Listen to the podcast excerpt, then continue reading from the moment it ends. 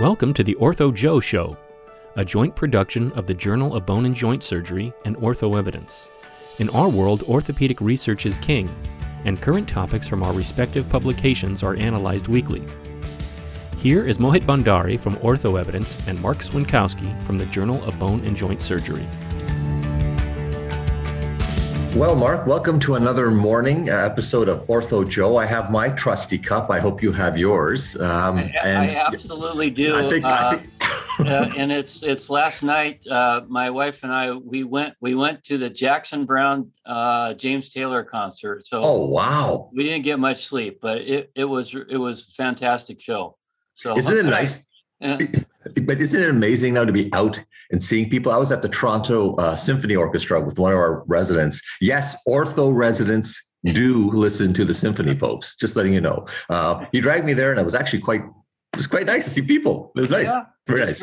Yeah, yeah. So Today we have um, another, uh, I think, a friend to both of us, a colleague to both of us. Uh, I've known uh, this individual, uh, Dr. Gerard Slobogean, who's an associate professor, a director of clinical research at the University of Maryland School of Medicine. His interest is, uh, and he's fellowship trained in all these areas, complex trauma and upper extremity. Gerard, uh, welcome to the Ortho Joe podcast. And just to note that you will get one of these amazing, amazing. Oh, Oh, wow. Sorry, oh, I already have, have how, how is that possible? How is that possible? I'm impressed that you are just you're a true fan. You're a true fan. You've got this. It's awesome. I definitely you, am a true fan, and uh, this the by far the you know the highlight of every podcast is this this opening that you guys have, and and you guys run a top notch uh, shop, and you guys already sent me out the cup, so I appreciate. Well, it. Gerard, I'd say, but but you happen to have the signature cup. Would you have the signature cup? Because I can sign one for you, and so can Mark. I mean, those things may go for oh two dollars somewhere, somewhere. Yeah. A buck fifty, anyway, maybe. A buck fifty, fair enough. Um, so, if I could just maybe um, just start off with an with an open ended question to you, can you explain? To I guess our our audience and uh, the, our surgical community, um, what right now is interesting you uh, in the area of open fractures? What's kind of on your mind, and what are you looking at? Yeah, thanks, Mo. That's that, that's a very broad question because I think, like all of us, um, we are still perplexed by why we can't get better results in open fractures and the you know the the fracture related infections from these injuries and the increased non-unions and stuff haven't really been solved. Mm-hmm. Uh, so I'm interested in anything that can help with that. And, you know, I think there's a handful of areas that have some promise uh, that we can kind of discuss. Um, but I, I, don't know that there is a smoking gun right now. These are bad injuries. And uh, for those patients that are unfortunate to have, you know, this happen to them, uh, a good portion of them are going to have a complication isn't it pretty similar to what we see in a lot of other areas where we you know i mean it's no it's no surprise to you that we've spent decades trying to sort out hip fractures distal radius fractures proximal humerus fractures. You can go on and on and on. Um, but there is nothing that gives you that same sense of urgency as trying to uh, understand the complexity of, of, of an open fracture. Do you think the solutions that come are going to be direct operative solutions or are they going to be part of that non-operative perioperative area i suspect it's probably a combination of the two uh, at times i've been very um, depressed that you know maybe anything we do in the or doesn't seem to matter and and it's more of the patient and the perioperative care and stuff but you know, I mean, flow has shown that uh, you know simple intervention in the OR might actually have a difference uh, in terms of soap being harmful. Uh, we we know that um, you know perhaps even putting topical antibiotics in wounds may have a, a difference. So I, I, I do remain hopeful that there are some things that we will learn and and do at the time of surgery that will make big differences. And and I think you know looking in the last 10 years and particularly in the last five years this whole orthoplastics concept that is being i think more formally described i think is probably one of those uh, sort of surgical advances in terms of just better understanding um, how to care for the soft tissues at the same time as as the uh, bony injury.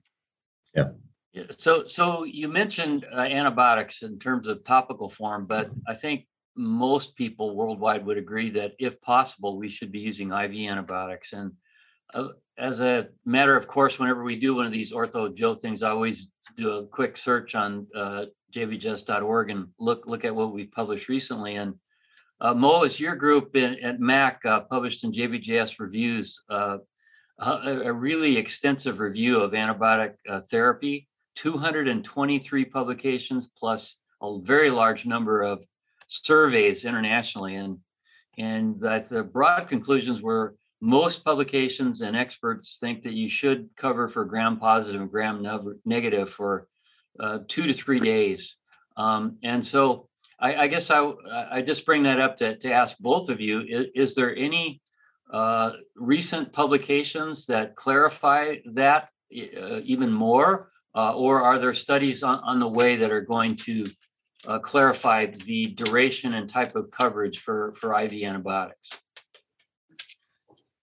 Yeah, I mean, I, I, think the answer is yes to both of those questions. Um, I, I, you know, I think your first comment, uh, I completely agree with. Uh, the the topical antibiotics that I'm referring to are in addition to the systemic, uh, you know, IV antibiotics, uh, which I think is pretty well established now. The the other comments, I think, uh, in terms of duration, you know, we had our, our group um, with Mo's Mo's group had used the flow data to to look at um, sort of duration of antibiotics using uh, the OTA OFC sort of classification in terms of the contamination. And we found that, you know, for severely contaminated wounds, uh, extending the antibiotic duration even beyond 72 hours seemed to be protective uh, against reoperation. So I think we're slowly making some progress. Uh, I, I, think there's been, you know, the antibiotic stewardship sort of movement pushes back on us not thinking and not being critical and just leaving antibiotics on indefinitely. But I do think there are patients that have severely contaminated wounds that would probably benefit from a more thoughtful approach.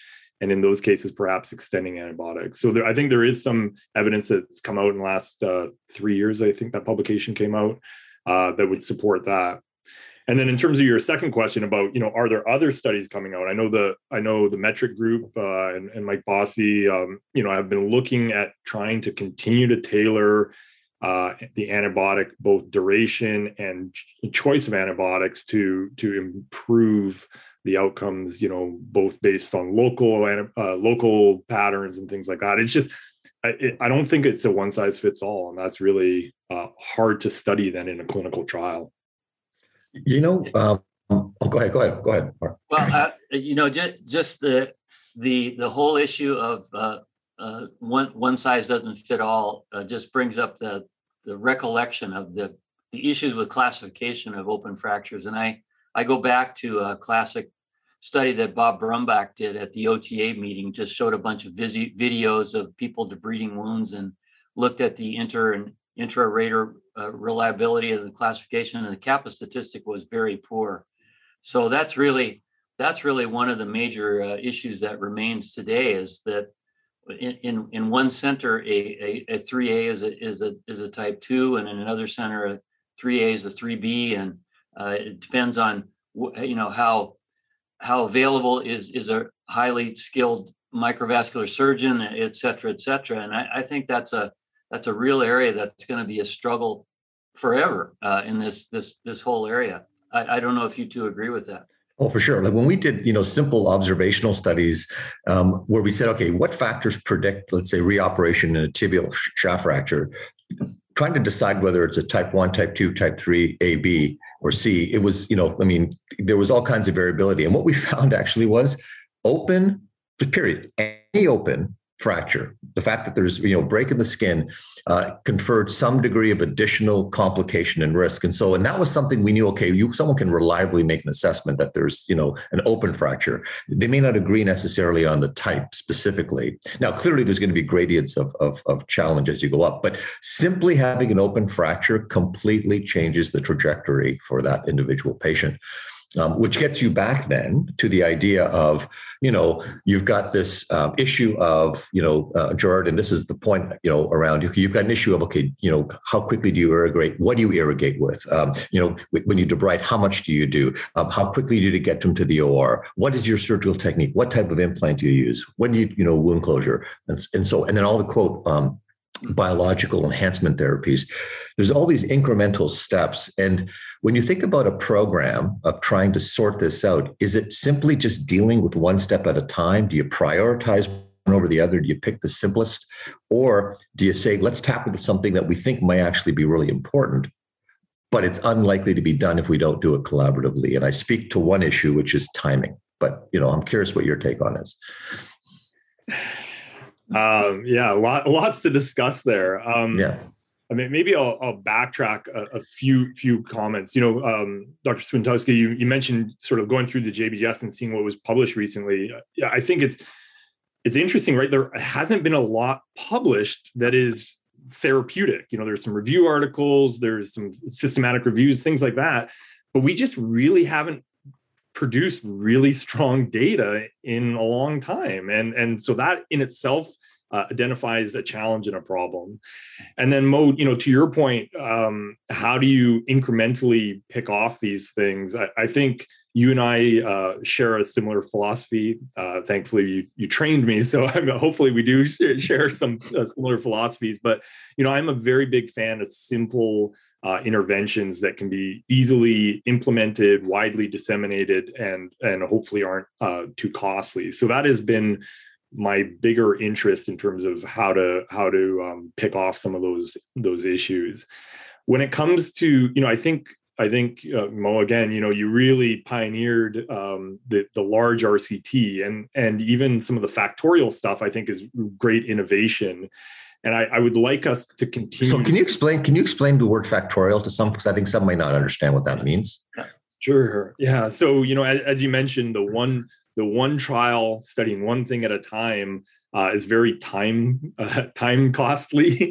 financial costly, and and it really only allows us to answer a few things at a, at a, at a um, per trial.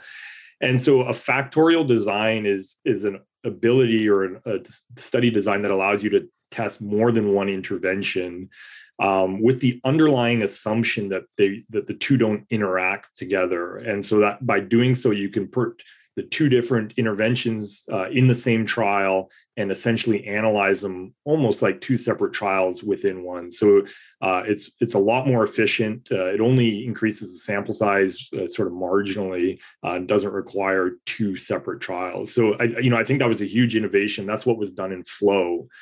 Um, but still, now we're only testing two interventions. You know, and and so if we are either able to get to more efficient uh, large clinical trials or get better at some of the causal observational uh, study designs, I think we may be able to um, sort of more rapidly test things. But you know, causal inference has so many problems um, at its root. You know, it's still maybe the best we can do, but it has a lot of uh, challenges. And so uh, the trial, I think, still remains the the gold standard.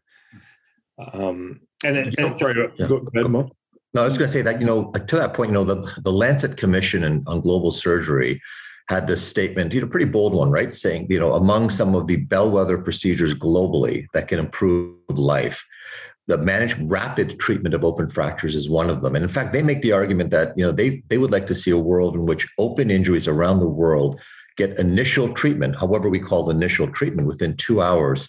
Somehow um, this group has determined that timing does indeed matter. Where if you look at the series of observational studies, um, prognostic studies, you wouldn't necessarily get that same impression. I mean, there's quite a bit of variability there, Gerard. And I wonder if that is an area for someday a, a target. The same way, you know, you've seen hip fractures being, you know, in, in the same scrutiny of can earlier care lead to better outcomes? Yeah, I, I, think the challenge there is, you know, you get to get away with using the word care or treatment, but the investigator has to be very specific about which part of that care or treatment they want to in, investigate.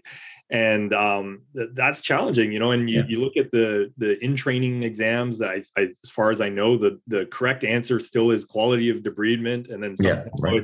you know maybe timing of antibiotics and I think as the literature is perhaps starting to show, both of those may be correct depending on which which uh, clinical scenario you're talking about. You know, if there's tons and tons of dead bone and contamination, whatever the the timing of debridement may matter.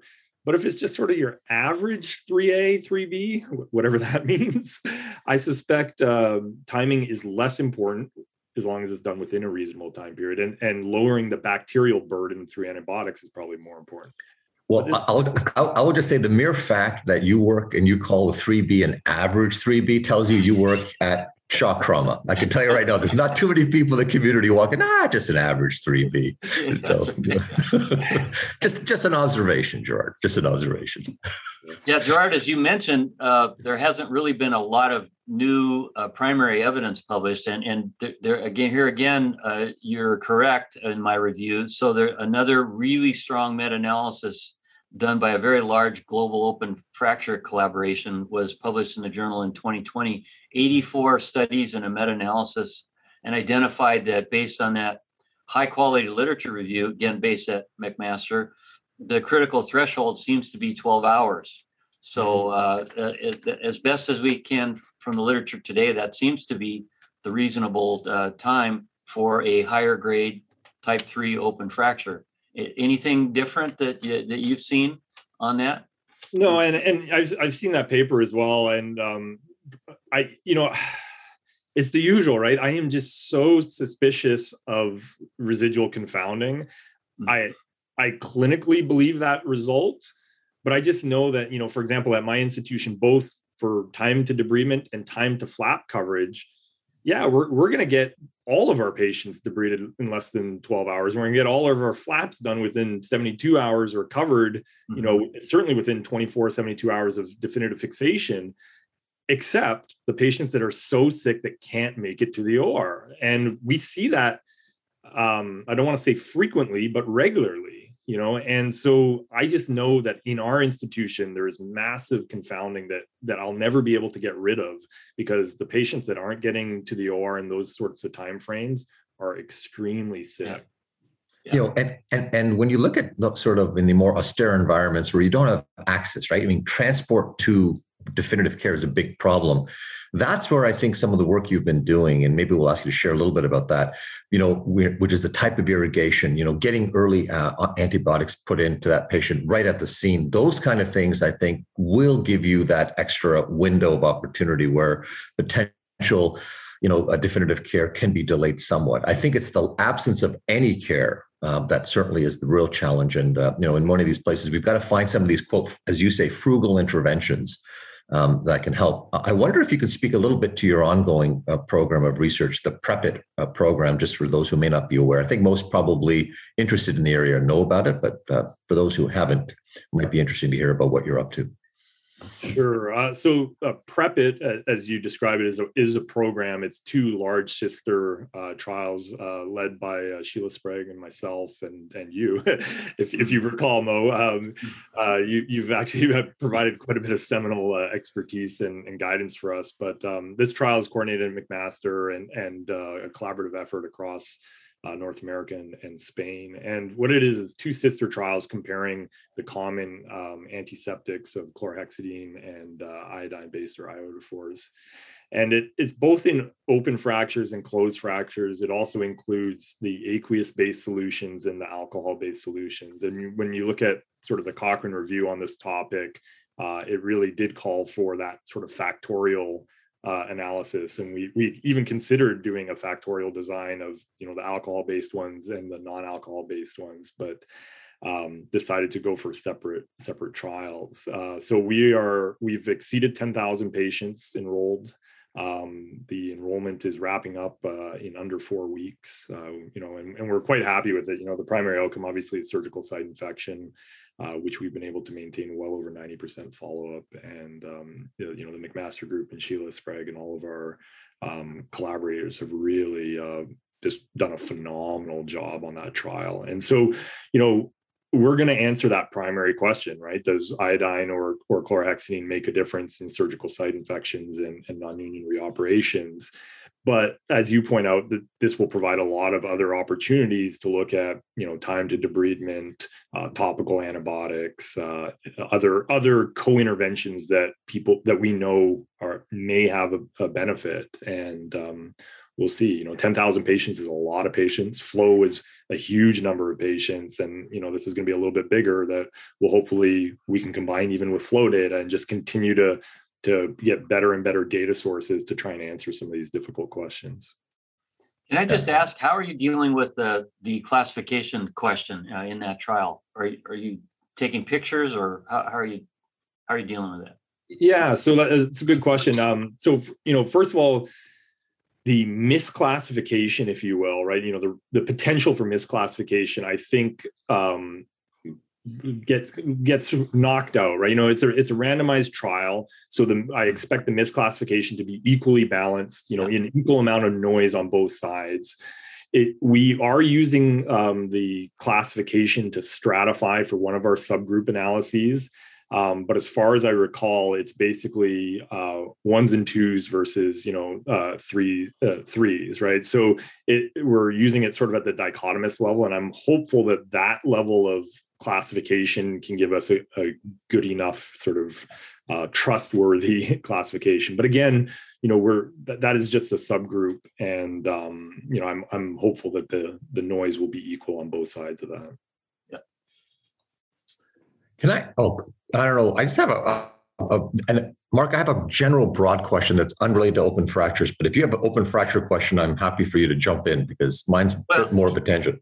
Uh, okay, I'll, I'll, I'll let you go last. But uh, okay. my my last uh, question for Gerard is: uh, so there there's likely people listening to this podcast or viewing this video that are in community practice so, if you could just summarize with your extensive knowledge of uh, what we know to this date, how would uh, a surgeon best manage?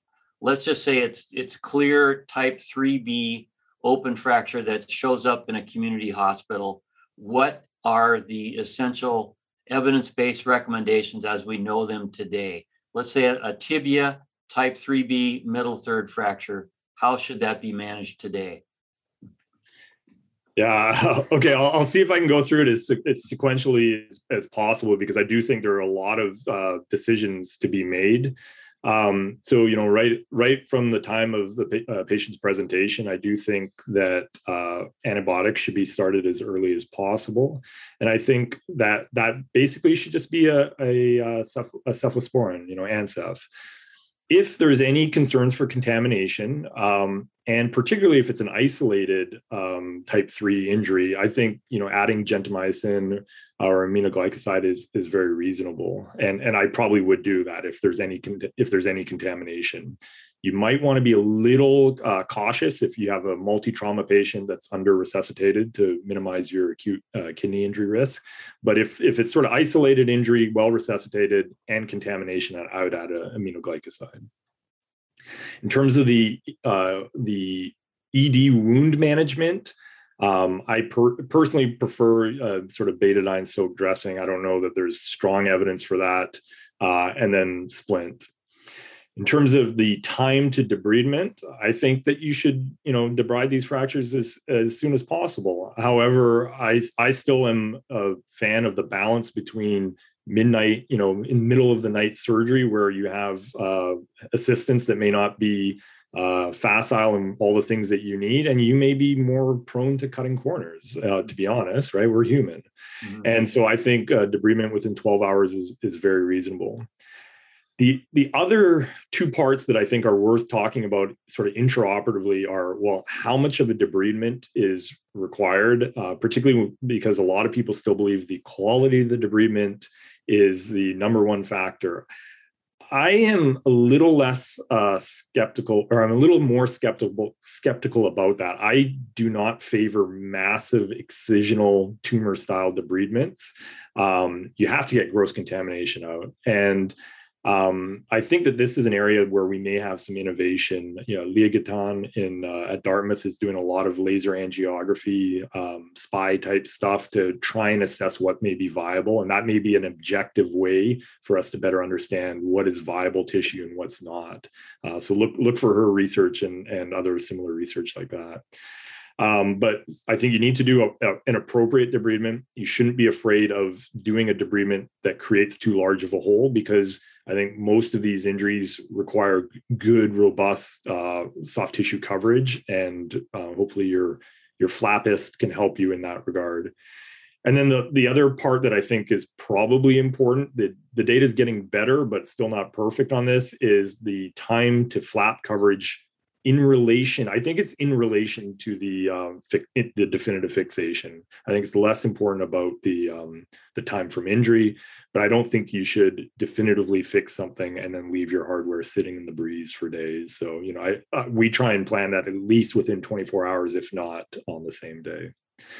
And then and then the last part is just the duration of antibiotics afterwards. Uh, certainly for most 3bs 24 hours of antibiotics i think are fine. Again as the contamination level goes up, I would consider 72 hours. And as it really goes up, I would consider even like five days or even seven days in the very rare occasions when you're really dealing with bad, bad contamination. That was outstanding. Thanks very much. Now, Mo, you're up. Sure. You know, and the truth is, even after all of that meticulous care, Gerard, you know, we still haven't solved the, the issue of the complex open fracture, which I think we started off with. And I think we're going to solve these fractures when we have surgeon scientists like yourself um, engaging and inspiring sort of the next generation of surgeon scientists. Can you speak a little bit about to just what it takes uh, from your perspective, um, you know, in in having pursued this area, and you know, if you're making your pitch to others who are on the fence about, you know, maybe a senior resident could be a fellow thinking, you know, do I do do I go in this direction? Do I get additional advanced training? Uh, what's your pitch to that person um, about the, you know, sort of the satisfying aspects of this thing? But it's, you know, it's not easy. Yeah, uh, I actually didn't expect that question, uh, but thanks for this opportunity because I, I, do have strong feelings about it, and, and um, I think it's it's uh, really important. Uh, so I, am truly humbled to be on this podcast with you guys. And, and, Mo, I know when you were getting started, you reached out to, to Mark uh, for mentorship, and, right. and uh, I reached out to you for mentorship. And uh, I think it's only possible for us to do good things when you're already standing on the shoulders of another giant. And so I, just, you know, I I truly implore any any young surgeons that are interested in doing really high quality research. You you can't do it on your own. I can't do it on my own. Mo couldn't do it on his own. You can't do it on your own. So you got to seek good mentors that have a track record of doing good good quality research and i think at the very least the mentorship and sort of trying to plug in with people that have done this before is most important after that i think you know getting advanced training is is also extremely important. You know we we have the ota and all these other scientific meetings that we do uh, and there's a large portion of that that's research related yet most people spend very little time learning research or even sort of continuing education in research. Yet we have journal clubs you know we go to ao courses and all these other things to continue to keep our surgical skills up. So if you want to be a good researcher, you have to continue to keep your research skills up. So I think that's really important. And then, you know, I think if you look at the big picture of where orthopedics is in terms of federal funding, NIH, and things like that, um, for those of you that don't know the U.S. system, we're in, in, an institute called NIAMS, which is you know musculoskeletal based, but it's also dermatology and and rheumatology and things like that. And we really don't have the resources that these other uh, disciplines do because and, and we have our, our burden like is way way higher than than theirs. And and so i think we need to get better at organizing as a as a group in in terms of getting these uh, resources available looking for centers and things like that that can provide more training more consortiums more opportunities. And and uh, you know mcmaster has been a, a huge leader in that. And again, Mo, I really appreciate all the mentorship you've given me. METRC has been trying to sort of grow a, you know a robust consortium, and there's a lot of other consortiums that are growing from from the younger generation as well. And I think that we just need to continue to find ways to support that through uh, through legitimate funding and and I know um, Dr. Swiontkowski and the JBJS has been working with other centers. Um, you know, I recently heard about the collaboration with the Total Joint uh, Core Center and stuff like that. And so I think I think other disciplines are are making it even in orthopedics and for ortho trauma. We have really big unique challenges. You know the injuries aren't the same they're unpredictable et cetera. And so we have to get better at providing the best available evidence and we may not always be able to do it in a nice clean rct and so we have to learn how to do that. Well, yeah. I just uh, want to thank you, Gerard, for an outstanding uh, interview for Ortho Joe, and, and I'm I'm convinced that uh, the the world of a patient with open fracture is going to be a much much better place in the future, thanks to your work and your energy, and and to Mo's uh, for uh, bringing you along and and then turning you loose uh, with this problem. So so thanks, and we we hope that you'll enjoy your your cup. it's it's very useful and uh, particularly on a on a day when you haven't had much sleep. So thanks very much and all the best. All right. Thanks again. Thanks, Gerard. Thanks everyone. Thanks, Mark. Yeah.